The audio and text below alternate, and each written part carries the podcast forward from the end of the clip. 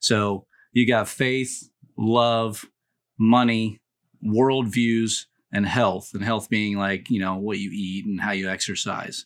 We all grew up with experiences in these different five areas. So for you, you know, you may have grown up in it's, you know, a very agnostic household and she grew up and it was a very faith-based household. There's a potential source of tension, right? That needs to be understood. What what was it like when she grew up and how did that how did that work in their household and what are you open to? Is it just that you didn't grow up with faith so you're not going to be a faith-based guy? That's it? I mean, that was me. I'll tell you how that went that turned out. That that didn't turn out very well. You know, that was uh, fortunately I married a wife that had similar background, but she she she followed the path of faith, and then I dragged my heels, and it became it carried attention. Uh, hey everybody, welcome back to the Mental Purpose Podcast. I'm your host Ian Lobas. Today we're going to be talking about marriage. My guest is Mike Povens.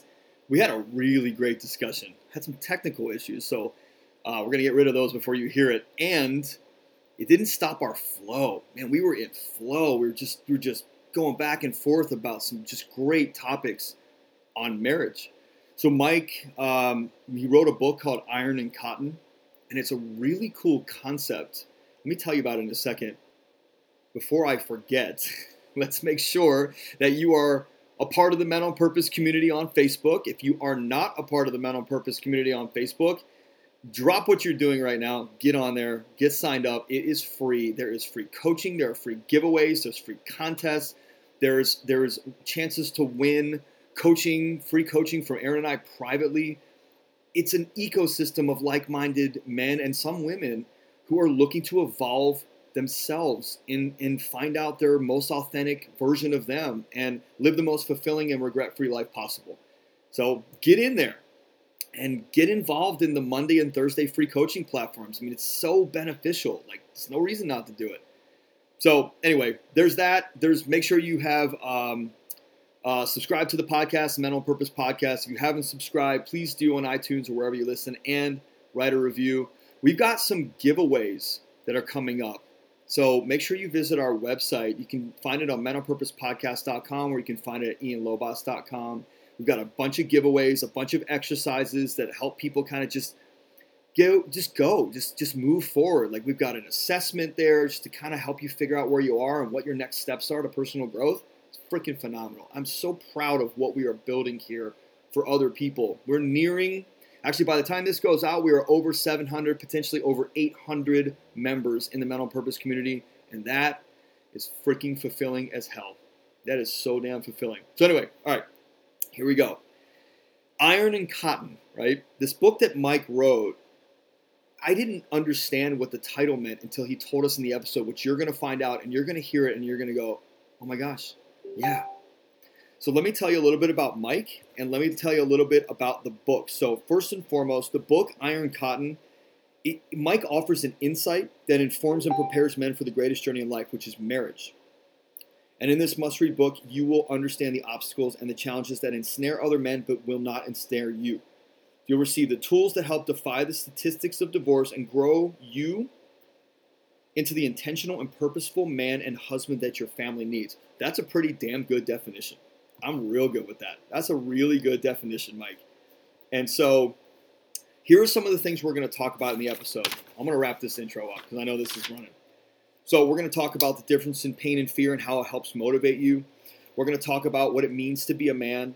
We're going to be talking about reigniting the passion in your relationship.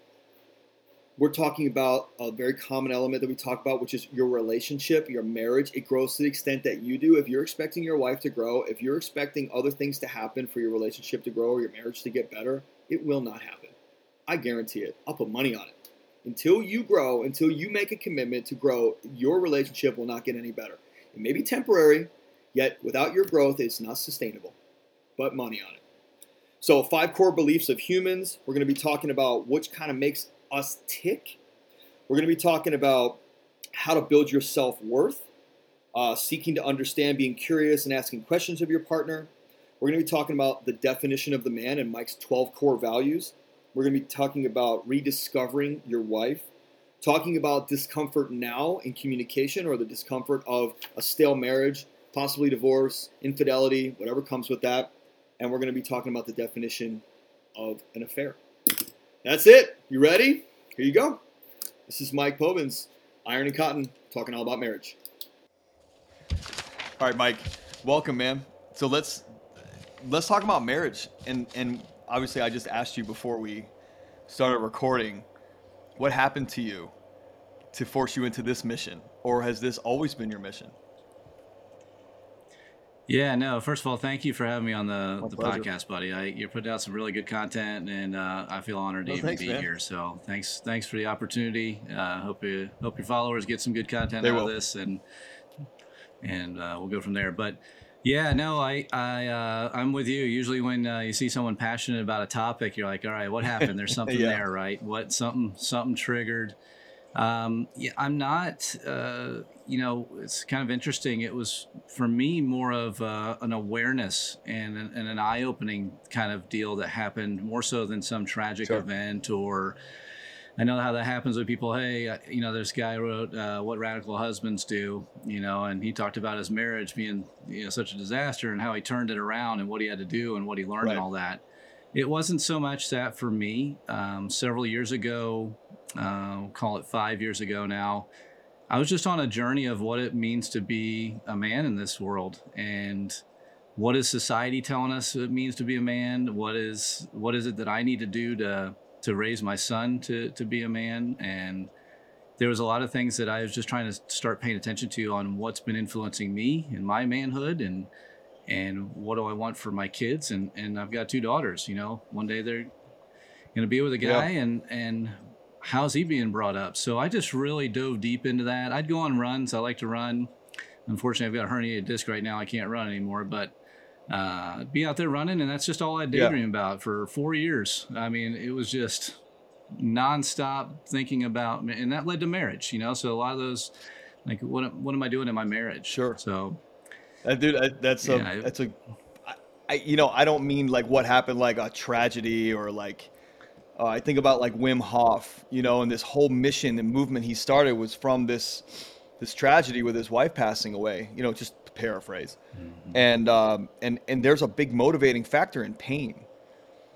Was there Sure. pain in your marriage? Was there like was there a real obviously the thinking about the kids and who they're going to attract into their life was there some missing in your relationship in the marriage that you were also kind of weighing out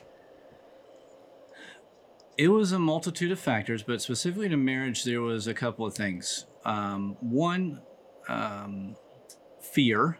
Fear is a great motivator, right? So it wasn't so much pain, it was fear of what does this look like for my kids and fear of what did I miss out on from an education and knowledge that may lead me to divorce one day or lead me to you know some unexpected tragic event for our, our marriage. And you know I, I, I walk with friends uh, and I see these different marriages that they're divorced or they're loveless sexless marriages or they're they're just in some sort of roommate Sure. situation. I'm like it doesn't have to be this way. So it, it I had a little bit of fear of like that for me in my marriage. Am I doing the right things to make sure that doesn't happen? I had a lot of fear when I thought about well what about my kids? You know if I die tomorrow did I hand off any knowledge to them to make sure they're prepared for how to have a great marriage? Because it can bring you so much health and happiness. On on the op- on the opposite side, it can it can destroy you financially, and it can destroy your health if you're not in a healthy marriage. So, I just got really passionate about that, and then even more so as I started to explore the topic and talk with buddies and and sit with men and and have conversations with guys that are going through divorce. I have a number of buddies that have gone through divorce, and it's just ripped Rocked your them. guts out, kind of Yeah. awful. So, so that that's the fire. That's the passion. I, I want to arm men with some more information. I want to get them fired up that this is something to even prepare for. I think so much of so many of us go into marriage, and I use the analogy in my book about going hiking. And I'll, I'll stop for a second here. Do you like to go hiking, go on day hikes, things like that? i do yeah and i live in a great place for that Yeah. Yeah. So you go on a day hike, right? All right. So does that mean you're ready to go hike the Appalachian No, Trail? not necessarily No, not at all. So I think we, you know, we date our wives, our future wives. We go on dates, and then we get married, and then all of a sudden we're prepared to go through the journey of marriage. No, yeah. If we were going to hike the Appalachian Trail, if we're going to go on this long, epic version of these day hikes, if we had run into somebody that had been on the Appalachian Trail, we would be like, "Hey, hey, tell me, tell me what you know. Like, what did you see, or, or what would you avoid, or like, where would you, what would you have us do? What would you do differently? What would you make sure we do, and how would you prepare?" There would be a lot of research online. We would do a ton of stuff. We'd probably follow like Facebook pages of people that have done the Appalachian Trail. We'd do a lot of stuff to make sure we are informed about that trip.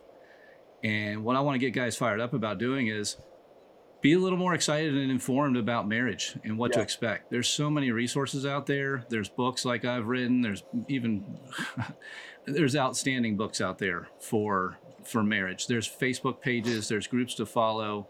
There's a ton of resources. Yeah, I mean it's it's it's it's a it's an infinite amount of resources. Hmm. The the challenge is do they want it bad enough? And the, here's the question that that I'm kind of posing off of that statement. I know a lot of people that like college, post college, especially that post college, where they didn't lock down their person in college. And now they're single and they're in their 30s or maybe even late 30s at this point, and they're like, haven't found my person yet. Mm-hmm. Well, now they're getting more specific, which means which is not the way that the universe wants it. I mean, the universe rewards specificity, but not not like that. And then like they're getting desperate. And like I think about people like that who jump in, and there's there's two different angles here. People like that who jump in and settle. Then I know plenty of friends from college who are like, you know what, this dating game sucks. This guy's pretty decent. I'm just gonna I'm gonna lock this up, right? And what's interesting is they if they had an easy out, they'd take it.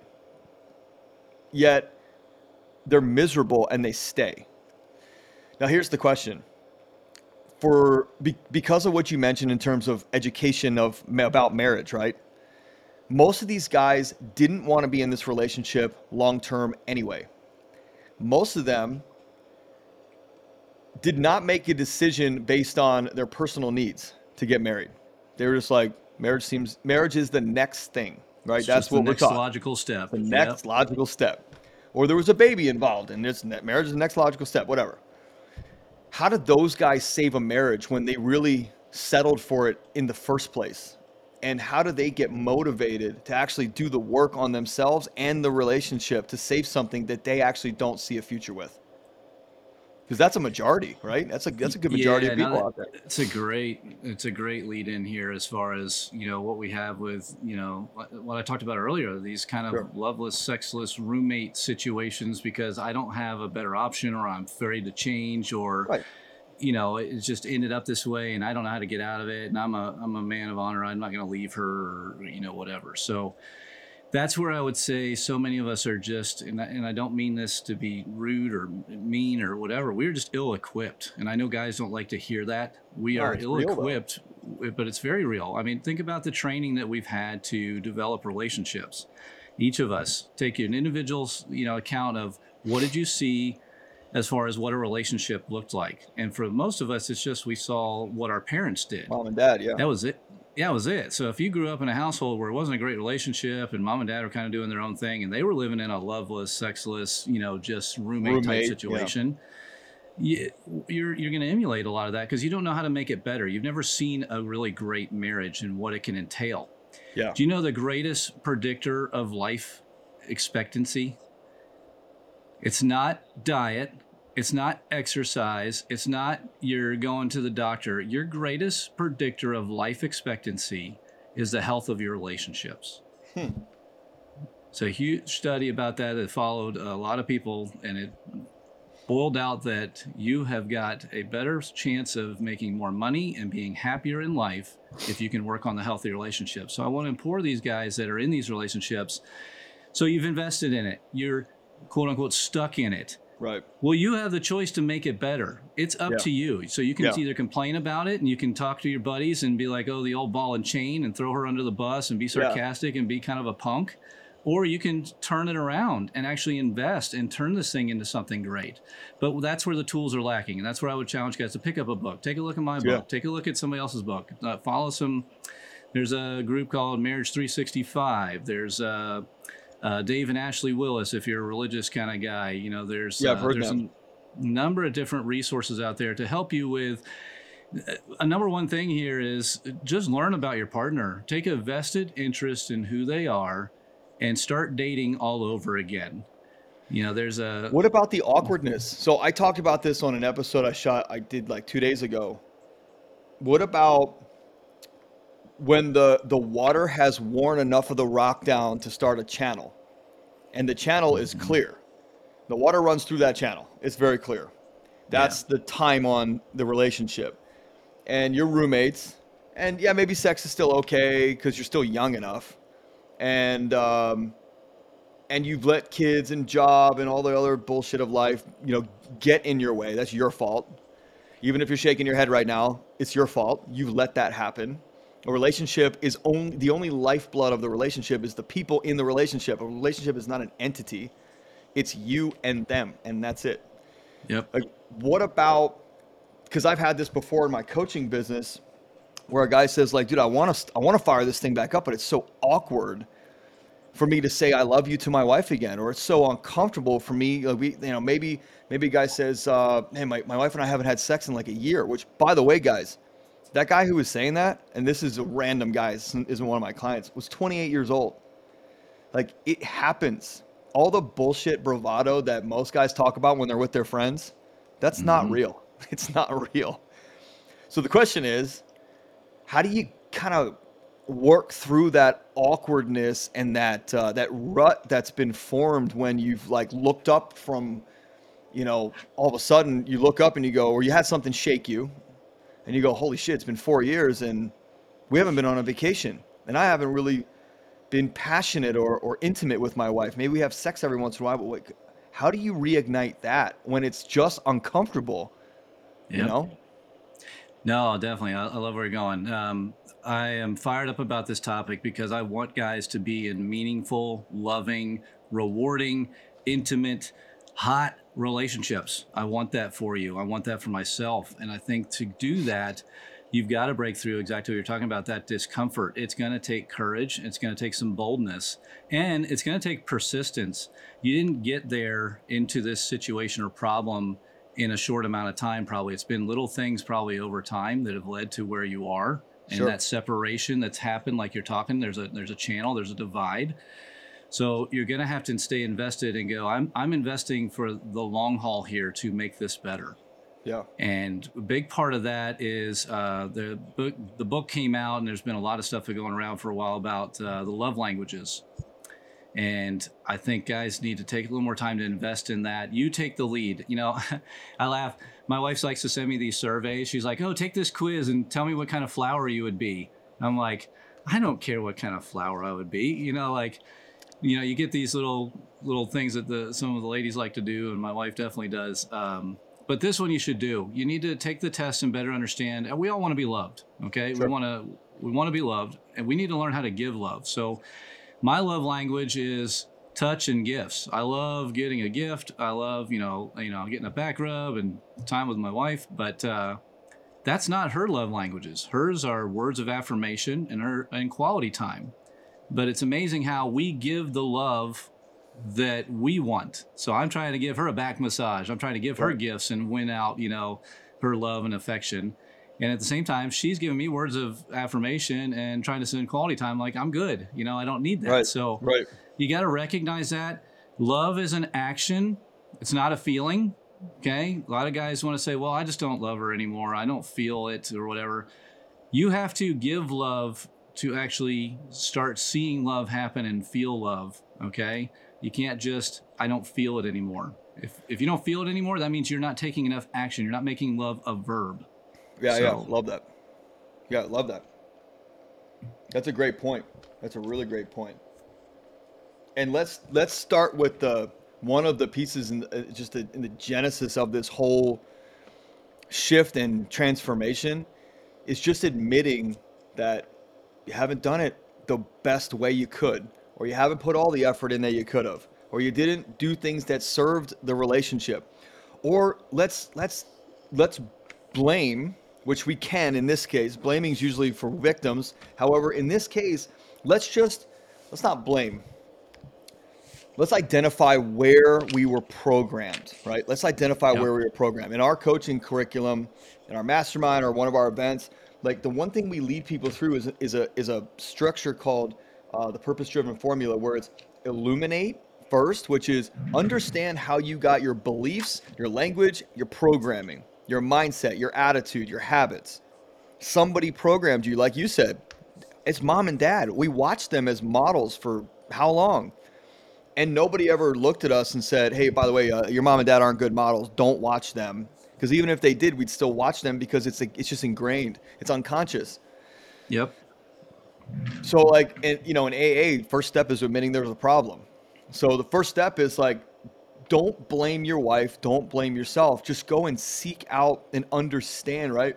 Where did I get programmed from? Why do I feel this way when my wife does this?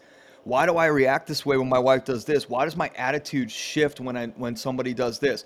The more you can understand about you, the more the relationship can change. If you don't understand you, you're literally going into the relationship as the same person trying to change.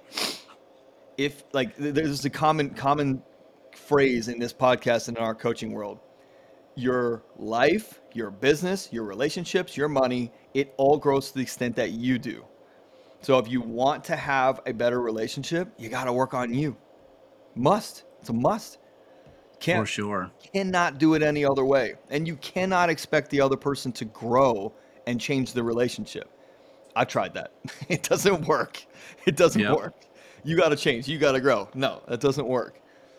You know? Yeah, 100 100%, buddy. I I've been through a lot of research with this. I've been through some different things with marriage counselors and eh, absolutely everybody's got to focus on themselves and getting themselves healthier, better understand who they are, why they react the way they do.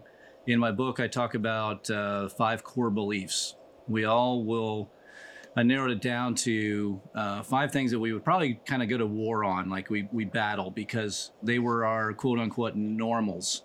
So you got faith, love, money, worldviews, and health. And health being like you know what you eat and how you exercise. We all grew up with experiences in these different five areas. So for you, you know, you may have grown up in it's, you know, a very agnostic household and she grew up and it was a very faith-based household. There's a right. potential source of tension, right? That needs to be understood. What what was it like when she grew up and how did that how did that work in their household and what are you open to? Is it just that you didn't grow up with faith so you're not going to be a faith-based guy? That's it? I mean, that was me. I'll tell you how that went that turned out. That, that didn't turn out very well. Not good. You know, that was uh, fortunately I married a wife that had similar background, but she she she followed the path of faith, and then I dragged my heels, and it became it carried attention. Um, you know, love. What does love look like in your family? You know, like we talked about earlier. You know, did how did you see your parents love each other? How do, how were you loved? What what does that even look like? And was it healthy? You know, and yeah. do you even realize was it healthy? I had a, a, you know, again the normal. I had a guy one time tell me that he, he and his wife were on their sixth separation. And he's like, man, it's just not good. And he goes, but even worse is my wife came back and she's like, it's okay. My parents separated like 12 times. This is just normal. Oh. So I mean, what, look what, at. Is that is that somebody that's unwilling to do the work? I mean, obviously there's some programming there. Is that a is a six separation? Is that is that a, a couple that's unwilling to do the work on themselves? I, I would think so. I don't know I them do. intimately enough. I mean, I, I think it's something that okay, we keep separating. We're just we need to really ref- here, yeah. Yeah, we need to reflect here on what am I doing? What are you doing? And and I think people are also scared of counseling. I, yeah. Individual counseling, maybe even more so than uh, marriage counseling, is some advice I've got from some some uh, some very uh, strong sources on this marriage world. But working on yourself is almost that much stronger of a plan than going to marriage counseling. Um, well, how but, could you? How could you expect?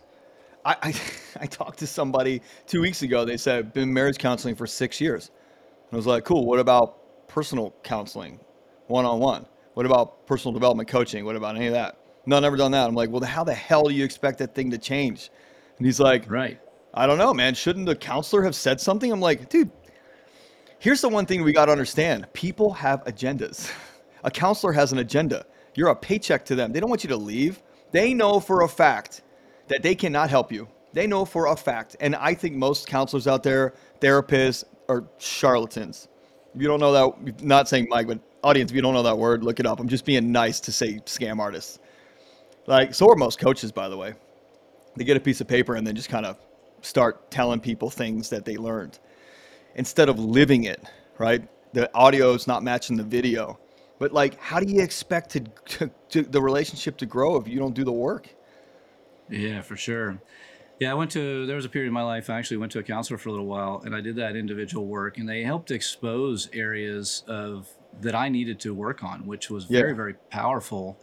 So you, you got to keep shop. It's like anything. If you don't shop around, if you don't get good resources, you don't have you know, good recommendations, um, then then then don't just go to go. You and Sure. you need to go to do the work too, right? Yeah. Don't just go Yeah. and be like, well, they're, they're going to solve her, you know, Right, go or- through the motions. Yeah. yeah, yeah, you need to really you know commit. But um, there's something I wanted to bring back to you. You Sure. talked about the guy in that awkward situation, and then you led to um, you know kind of these differences that have built up and all that. Um, there's a an expert out there named John Gottman done years of studies on marriage. And one of the things that I just, you know, just sticks out out of that book, out of all the great content that's in there, um, he's got like the seven steps to marriage. I cannot tell you how good that thing is. Uh, What's the book called? Oh shoot, the seven. It's John Gottman. The seven something. I apologize. We're gonna we're gonna we're gonna find it for the audience before we. While you're Yeah. talking, I'm gonna look it up. So I'm gonna it. put that as look. I'd love to put my book as number one, but I'm gonna put that one as Okay. uh, buy two books, buy my book and buy his book. Okay. Okay. But um, he talks about the four horsemen and to be very, very careful of the four horsemen when you're dealing with each other in a relationship. And those four horsemen are being someone that criticizes, holding someone in contempt, being defensive, which I know I can do, and stonewalling, where you just absolutely shut down. If you want to start to repair and mend, and if you want to stay out of trouble, you can have a complaint in your relationship like, hey, I'm, I'm, I'm upset that this is going on, whatever that is, fill in the blank. But Can if you you're give like, me those again?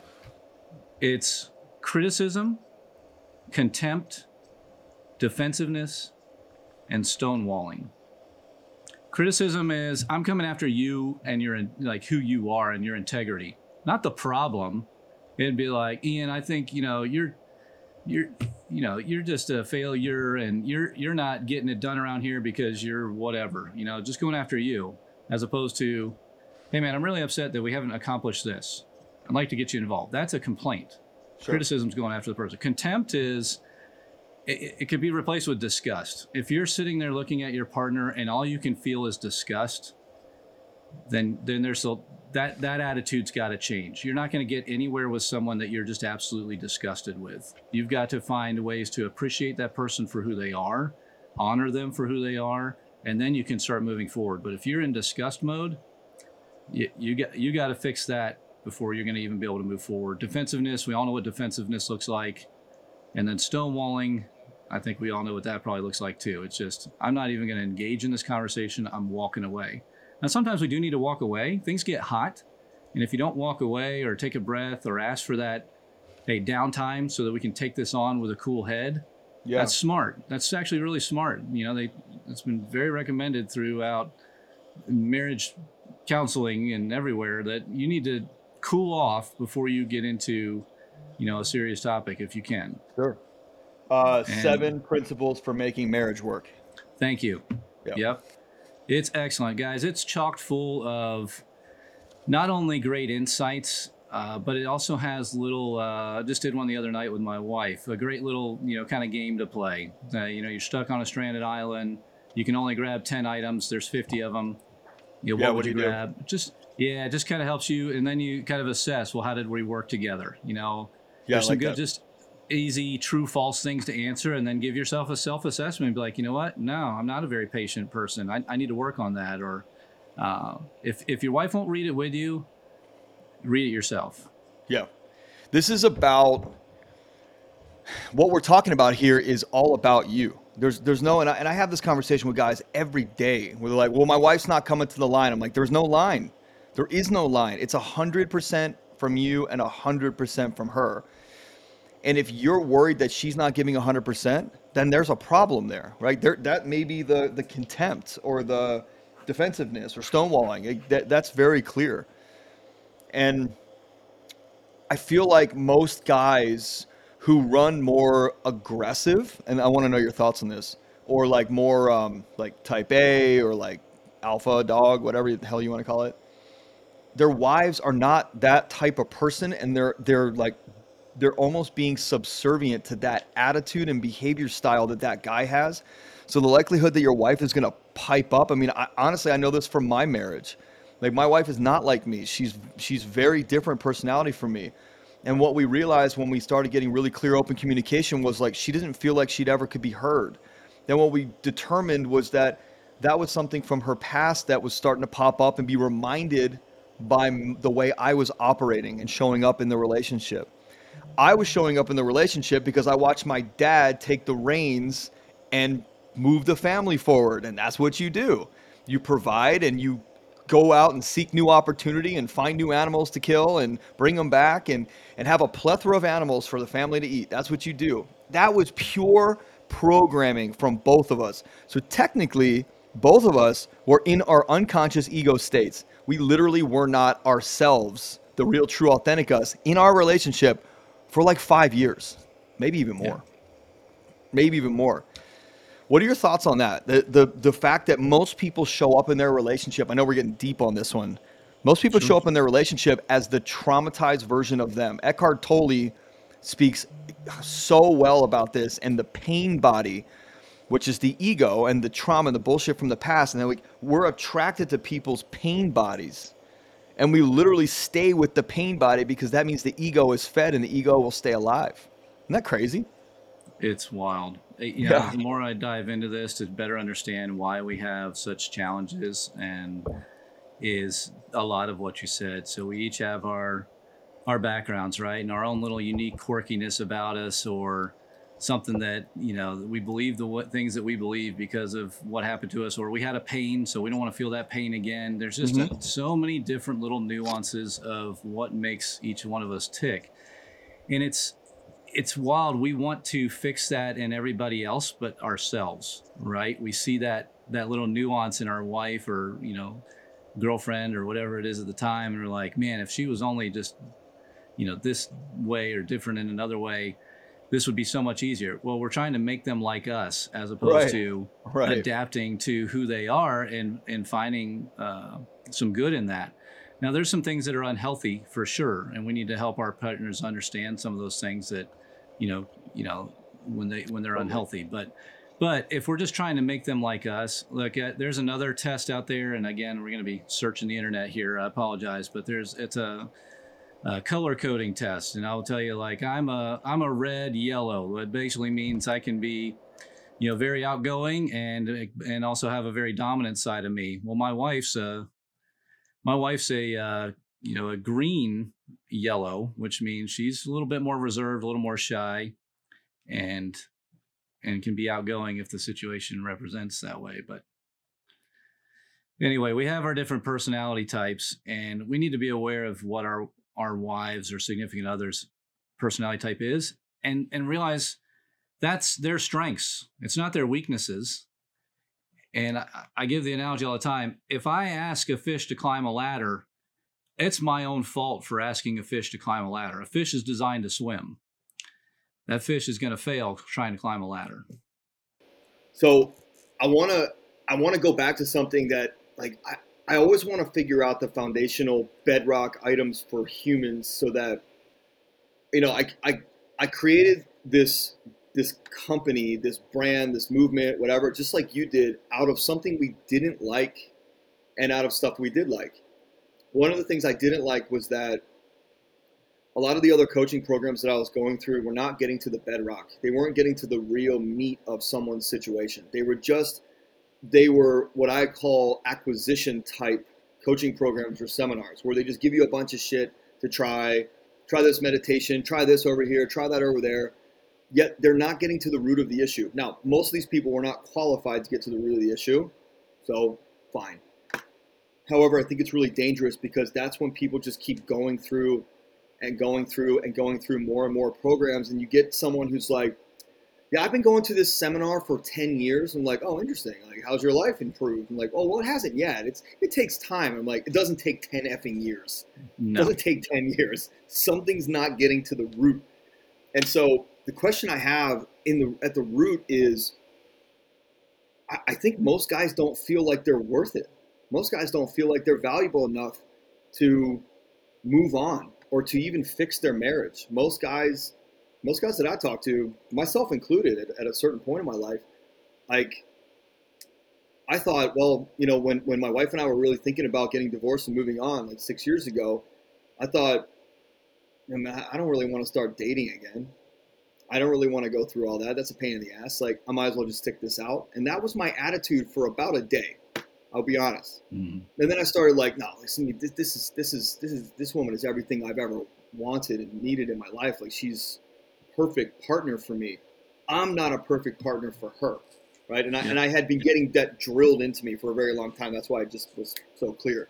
But what what what do you say about guys that that don't feel like they're valuable? They don't feel like they're worth it, or they're or they they're afraid that if they do get out of the relationship, then all they're going to be doing is they're now they're even more stuck providing because they've got to pay for two households now, and and now they're just now they're, re- they're they're reduced to seeing their kids every other weekend, and like now they're going to stay in this relationship that isn't healthy because the alternative is even worse, which forces them into this thing that says you got to change, you got to evolve, and in their mind they're going, I'm not fucking worth it.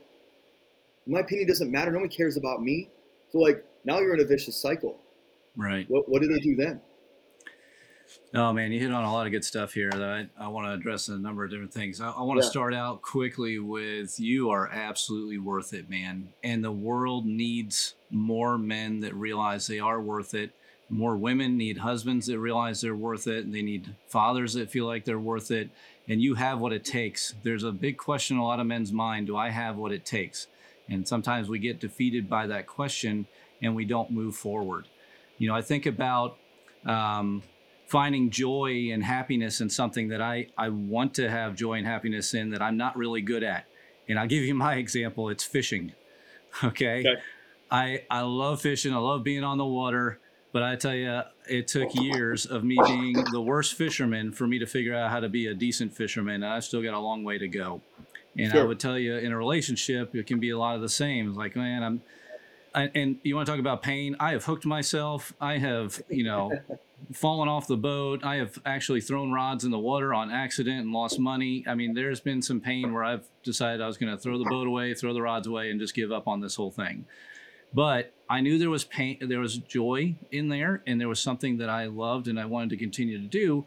But I had to learn, and I had to ask questions. I had anybody that fished, I talked to them about it. Anybody that you know had boats, I talked to them about it. Anybody that um, you know had a resource that they could turn me on to, I, I would engage in it. So you can make the choice to just keep moving forward with a, a miserable relationship. And be honest with you, that is your choice. Or you can invest, or you can try to make a change. You can ask uh, some people for help. You got to get a little vulnerable and have the courage to say, I, I am struggling here.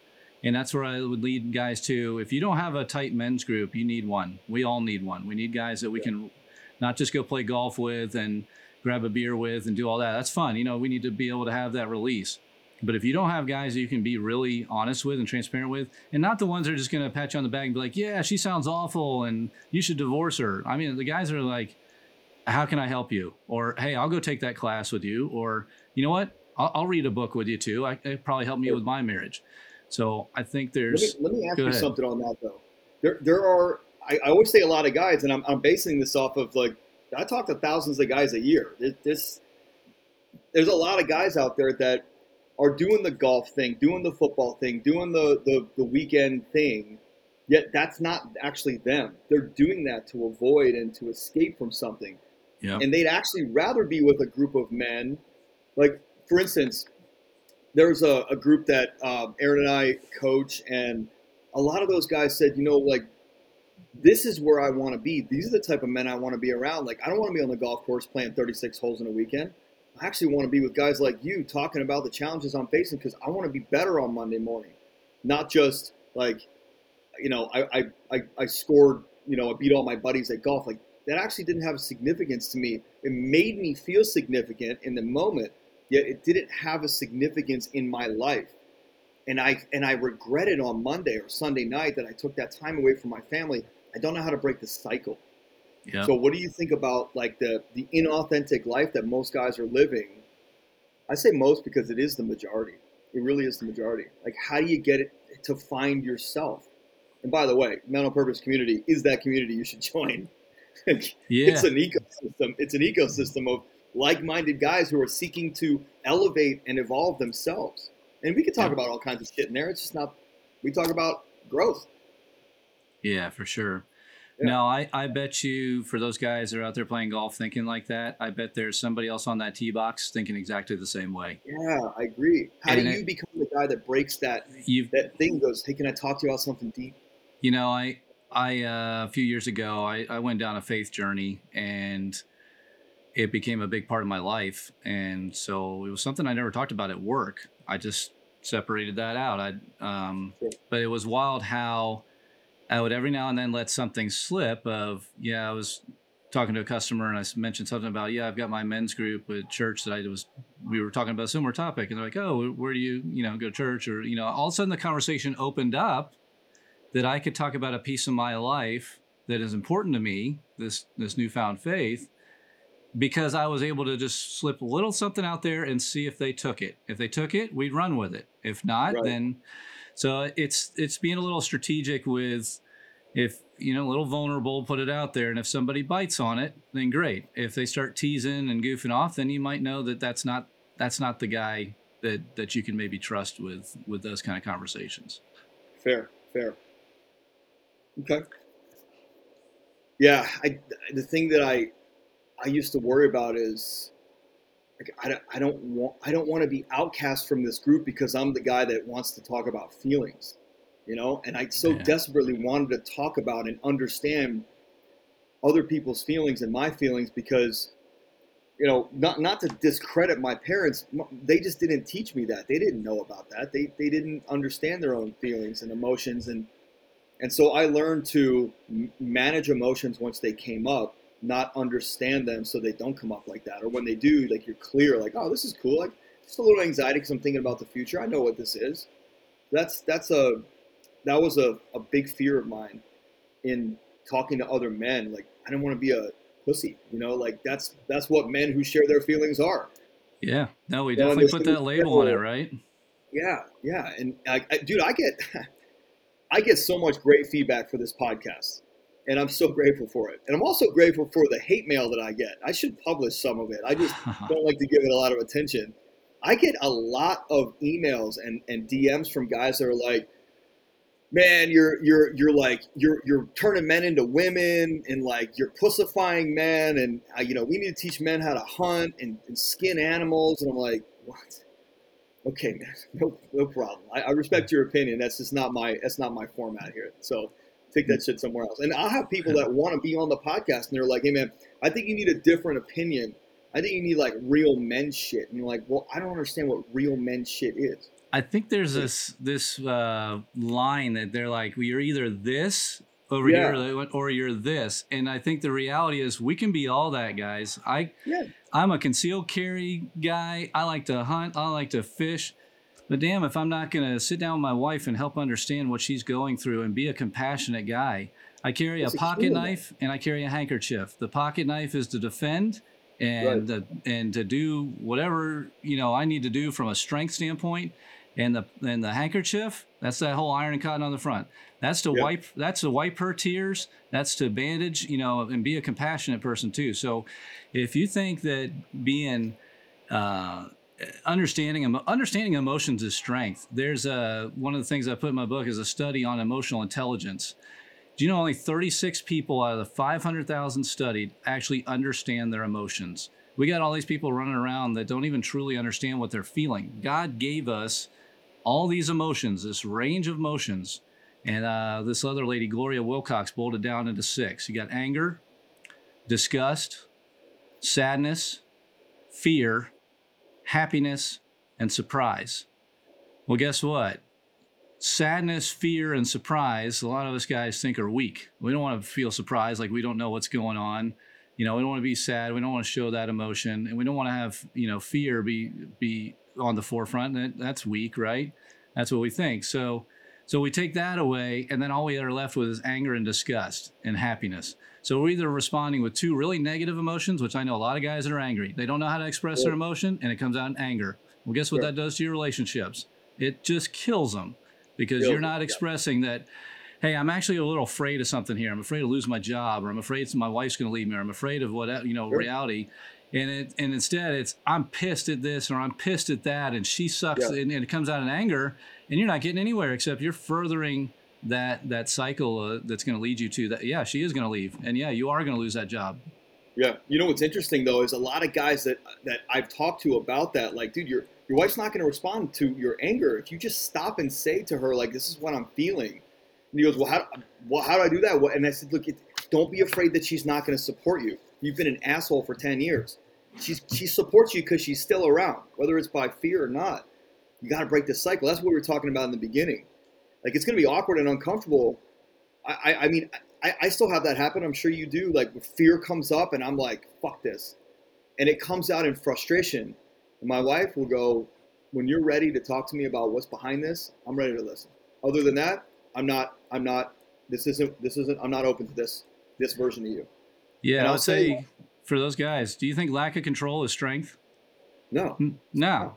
Lack totally. of control is not strength. You you yeah. having control is is strength. And so understanding your emotions and what you're feeling and be like, you know what? I'm ticked at this ceiling fan because it's above my head and I and I can't get it to hang right. And I'm actually I'm not mad at my wife that just came in and said, "Are you done yet?" And I'm like, "No, I'm right. not done yet." Like you know, and I'm barking at her. It's not her, it's me. I, my pride's injured because I should be man enough to get the ceiling fan up and done in a timely fashion, but my arms are killing me, and the and the the nut fell off or whatever. Yeah. So it's like controlling that anger and be like, you know, I don't need to bark at her, and if I did, I need to I need to quickly repair. That was not her fault. That's my own inadequacy. That's me losing control, and that's that's a a, a weakness. Not uh, having emotion is not a weakness. Yeah, I, there's there's dude, there's so many things that I'm writing down to like ask you about. I don't even know what time it is because my timer reset. We're just gonna keep going. Um, what's interesting is like you had mentioned something earlier about definition of a man. I just wanted to I want to I want to talk about that because I know there's going to be some guys who are like, why didn't you ask that question? So I you, you we just kind of went over it with like most guys think that they have to be one or the other, right? That that there isn't this mix of masculine and feminine energy, which there totally is. That's what yin and yang is. That's what that's what black and white is. That's what night and day is. It's it's a it's a juxtaposition of energies and you know, and so there is, I think everybody's common definition. What I seek to understand and what I want to know, what I what I like looking at, and I, am not a politics guy. I don't watch politics. I don't watch the news. I don't really watch TV. Um, I watch Netflix. Like I don't. It's not that I don't watch TV. It's that I don't watch like cable TV. Right. It, like what you described earlier, which is like you have to fit into this one thing. Like if you're a man, this is what you are, and you're right here like this, and if you're a woman, this is what you are and that's the same shit that happens in politics. And I've talked about this a couple times on this show. Like, th- this is what happens with with the division between like Republicans and Democrats, or or like you know citizens and, and, and immigrants, or whatever it might be. People they they are so weak inside and so unknowing of who they really are and or so afraid to speak up and stand for who they really are. Not not these topics, but like, well, this is really this is me. This is what I think. Like they're so afraid of that that they bond with these groups and they go, well, I'm a this and this is what we think, and all the other people think this way and are like that. And I go, how the fuck do you even brush your teeth in the morning? Mm-hmm. How did you procreate? How do you drive a car with that limited amount of thinking? not limited like you have a disability, limited as in your self choice, to be that limited in your thinking and to not know that other people have an opinion. I mean, that's what's so fucked up with our government is that people's opinions are so radical and they're they're coming from a place of fear and scarcity. that we don't have a clue what is actual or factual today. We just don't. That's the limit of my political discussion, by the way. All right. so, what's man. the definition of a man? Yeah. So, you know, I'll take that one with the the first thing that comes to mind, and it was actually what I was seeking. You know, that five some years ago was what what does it actually mean? What does it mean to me? What is it? What do I? How do I define it? Because I'm raising a son now, and again, I've got daughters, and there's going to be men showing up, and what gauge do I have for them, and for myself? Because I've been I've been just been living life. You know, I'm having fun. You know, in my 20s, you know, growing up, uh, thinking I just want to make money and buy things and toys and go have adventures. Sure. And I'm not thinking about this stuff, but this stuff matters. It, it really does on on what it means to be a man out there today. And it's this big discussion, you know, and and uh, you hear the word toxic masculinity going out there and all that. I don't even want to hear that noise personally. For me, I just want to live my life by a set of values, and that's where I'll go with this. So I launched uh, actually originally where this all started was something called Modern Chivalry Men. I've still got it out there, Facebook page and all that, but I'm not doing as much with that. But I came down to 12 core values that I wanted to live by, and define myself as a man by those core values. So adventure, courage, courtesy, leadership, loyalty, passion, honor, empathy, trust, all these different words that I wanted to say that is associated with who I am and who I want to be. Doesn't mean I get it right every day, but I wear it on my wrist to remind you hey, that situation you're in, were you honest? Did you show empathy? Did you go have some adventure this week? You know, did you do these things to be the man that you say you want to be? You just went by a car that was pulled over on the side of the road. I thought you were going to be that guy that helps. You know, why, yeah. why aren't you go over there? Why didn't you take the time? Because I'm inconvenienced.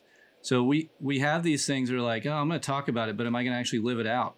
Now, I remember getting a guy, uh, we get into pulling, I pulled up behind a van that I found out was broke down because it wasn't moving. I got out and there's a pregnant woman in the front seat. And I was like, oh, geez. And she's upset. She's frustrated. She's scared. Traffic's going by like crazy. Well, there's a Jeep behind me with a dude in it, and he looks as irritated as he can be. Well, I go back there and I get him like, she needs help. And you could just tell I had put him out. But we got we got out. I got him to come help. We pushed it to the side. Dude walked off with a little lighter step. He got yeah. to be a part of being a man out there in today's world. Okay. Sure. That's the kind of stuff where you step up, you stand up for people, you have a set of values that you live by, and you don't watch people get walked all over at work. You don't let women be treated poorly. You still open the dang door, even if she doesn't want you to. You know, you do, you live by a code that you say, this is to me what it means to be a man. And talk to other yeah. guys and be around guys that are of similar values. If you keep hanging out with guys that are talking trash, drinking too much, doing whatever, then you know you're you're a product of your own environment then and and you're not taking ownership of what it means to be a man yeah, I really, really enjoy that definition. I love that definition of, I, I love that definition. It's so complete. And, and by the way, you don't have to, you don't have to be uh, that way only to women. That is you being a, a man on purpose and and a model of that man on purpose to everybody. It doesn't mean you have to hold a door for women. It means you hold a door for people.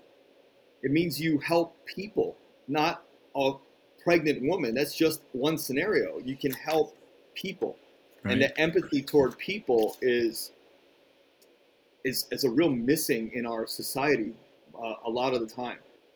Um, I'm gonna get my for the audience. I'm gonna get the the the show in the show notes all all their all your um, criteria of a man. The 12 things are gonna be out. We're gonna we'll list them out. Did you list 12 by the way? Uh, I'm not sure if I got all the way through, but I uh, I ran off a number of them. Okay. Um, we will. You email me all twelve, and then we'll we'll, we'll post those up. We'll do. I, I really I just really enjoy those. When I hear empathy, when I hear passion, like I, I really enjoy that. So there's there's I, I think we're probably near time. I just I got a couple more questions. Um, and I think this is a really important topic. So if you've got a little bit more time, let's let's keep going. I'm I'm good to go. I do think I did miss one value that I want to make sure I say because we hit on it earlier, and that's yeah. fearless fearless love. Not just love, fearless love. Yeah. Love people fearlessly in the sense of I don't know that I'm going to get that love back. I don't know that uh, I like you know what people may think, but I'm going to do it anyway without like fear. I, I'm, I'm going to love even though I'm afraid of maybe getting hurt. Yep. Fearless love. Yeah. Beautiful. That's great, man. That's really great. So, hmm, so many questions. so many things that I'm like curious about. Might have to Let's do talk. another recording, man. We'll set up another time. I'd love to come back. What about what about time in a marriage? There's there's people that I talk to and they go, "Well, I've been married 20 years." You know, how, how do you how do you rekindle that? How do you how do you bring like you were talking about like I want to I want to love, man. I want to be passionate. I want to like have fire. Like how do you rekindle a, a, a marriage that's just kind of gone a little stale? Not not like you didn't put the effort in. It's just that much time with one person. You both evolved Maybe you've evolved away from each other, perhaps. How do you bring that passion back? I would guess I'm I'm not in that state, but I know some older men that I went to a marriage conference with. They were in that state, and a big part of what came out of that was rediscovering your wife.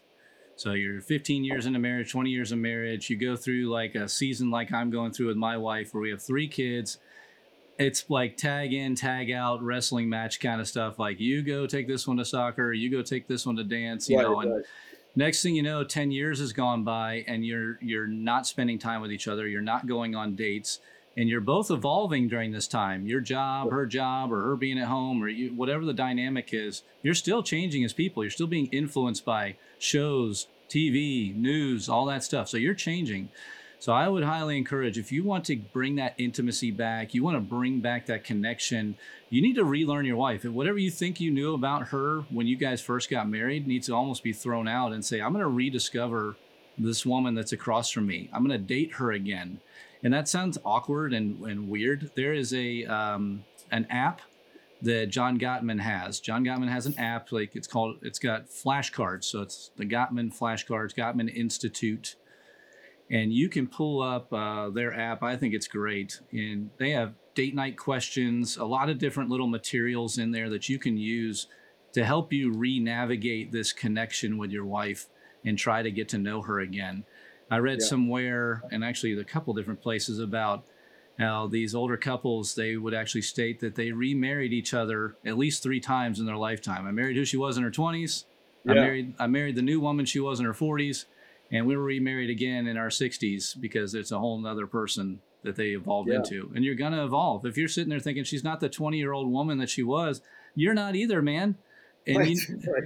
she needs to remarry you so you need to keep being the guy that she wants to to be with yeah and and you got to understand who that guy is that she's looking to be with because i know a lot of guys that just let themselves go and this is where that self-value piece comes in like you got to do this for you and if you don't find the the passion or the space for you to be able to do it for you, you're not going to do it for her. Yeah. And then I think, think about her. Think about what it is that she wants. If you don't know, you got to ask. Anybody that says to me, "Well, I think my wife," and I go, "Oh, no, hang on, don't don't think, go ask." And they go, "Well, it's not really a question I want to ask." And they go, "Cool. Well, now we know the we know a space where we need some work. It's great." Yeah our, our, our job is to just deduce down where the work needs to be because when someone thinks like well shit i've got kids i've got a job they she's got a job she's doing this we're doing this soccer and ballet and all these different things then it goes well when, when is there time for us? When is there time for me? When is there time for her? When is there time for us? And so we have to we have to break down exactly where we need to put our energy and effort and time to spend on us and our relationship. And that's it Look yeah. for clues. Look for clues. I'm going to use a little fear motivation for some of these guys that are listening here. Tell me what's please. more uncomfortable going to your wife and having a real conversation about what you want and what you need and what she wants and what she needs, be it whatever the you know aspect of your lives from help around the house to in the bedroom but having real authentic conversations because i tell you the real authentic conversation you're going to have to have that if you're not doing that is who gets custody of the kids? How are right. we breaking up this? You're going to be using lawyers to be having these conversations and that's uncomfortable. A cold dark uh, courtroom is going to be your new environment if you're not spending the time to invest in having that uncomfortable conversation that you don't want to have or that uncomfortable conversation where you're throwing up because You cheated on your wife because you were too scared to go home and talk to your your wife, or she cheated on you, Yeah. and now you're hearing this this news that your relationship didn't work out and she's been with another man. How uncomfortable is that? So I would challenge you in a very big way that there are far more uncomfortable things that are headed your way Yeah. if you can't have a little conversation with her. And I'll add to that, and I give credit to Peter Burke, who wrote Your Marriage Matters to God. If you guys are any faith based listeners, that's an excellent book, too. But he said, most of these guys would tell you they'll take a bullet for their wives, they'll take a bullet for their family, but they won't hand the remote over to let her watch her show and sit there with her. right. Right.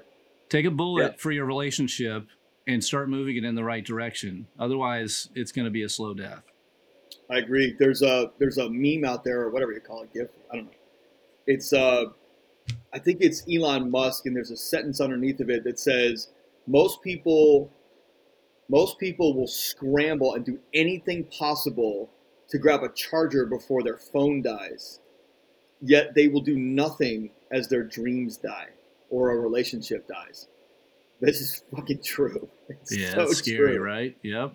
and I think about um, I think about uh, like infidelity or cheating. As you were saying that, in my opinion, that is the result of something. People don't wake up in the morning and go, "Oh man, what a great day to cheat," you know, what a great day to bang someone else.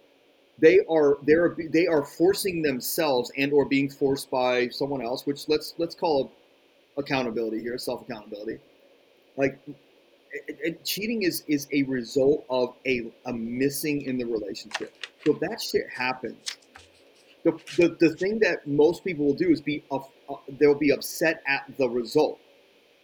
Yep. What they should be is thinking about and using that brain power to process how the fuck did this get to this, and what can I do to fix this or evolve me or change the dynamic or whatever.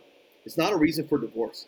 It should not be a reason for divorce. It should be a reason for counseling. It should be a reason for signing up for the mental purpose mastermind and getting your shit out there with a group of 10 other guys who are who are offering a safe space for you to say like I don't I'm not sexually satisfying my wife or I can't talk to my wife about my feelings and I don't let her talk about her feelings to me either.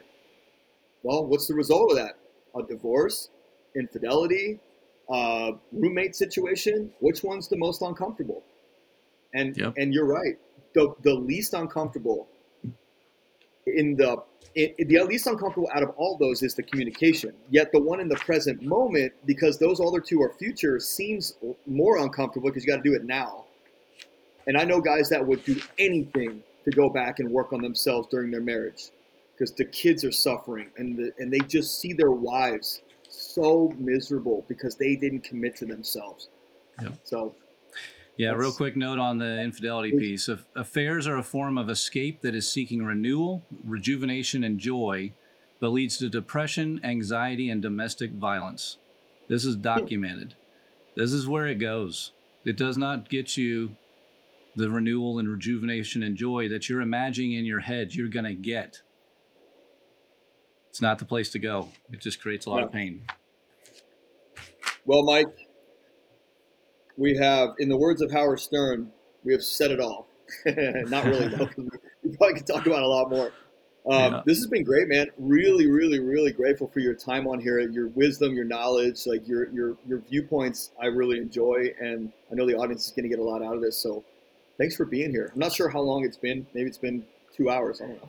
I think I'm marking right about an hour. So this is Okay, this has been cool. good, buddy. But yeah, the time has flown. I, I had a really good time talking with you, and uh, I hope we uh, continue to keep the conversation going. And I, I hope everybody got some good content out of this. You can find me at ironandcotton.org. Um, th- that's my website. That'll lead you to a lot of things. I have uh, more of an Instagram uh, set up. I don't do a ton on there. Um, do have a, a lot keeping me busy in the day, but you can just look at at iron and cotton and you should be able to find me on instagram uh, or facebook uh, but yeah the book's out there on on amazon you can get it at pretty much anywhere barnes and noble wherever you you buy books you should be able to find it now you're going to search iron and cotton and you're going to probably see some ironing boards and uh, things like that Yeah. but just scroll a couple down you'll see the book and put it in your cart and get the ebook or get the the, the book if you're an older gentleman and you've got uh, you know kids I, i'm telling you i left a page in the in the book for you to write your own pieces of wisdom to pass on. This is this was really meant to be in a way a wedding gift too for our, our young men to get them prepared for marriage in a way that a lot of us weren't. So. Yeah. But a lot of the feedbacks, the guys that read it, they're like, "Man, I'm, I'm glad I read this. This is something I stuff that I've never really dove into and and I should be thinking more about." So it's really for everybody, but definitely something to consider be a, a gift for someone. How creative, man! That that title is so creative and Thanks. and meaningful. Like it's really cool, uh, really cool, and it really defines and, and kind of harkens back to your definition of a man who's strong and vulnerable, who's yeah. and this strength in the vulnerability, and who can wield the knife yet yet be compassionate and wipe someone else's tears and cry with them. Like that's that's really cool, man. I, I think you've got something great going on here. Thanks, buddy. I appreciate it. Yeah, yeah. All right. Well, audience, I hope you enjoyed this episode and uh, reach out to Mike if you have any questions. Grab the Iron and Cotton book, and we'll catch you on the next one. Sounds good. Take care, everybody.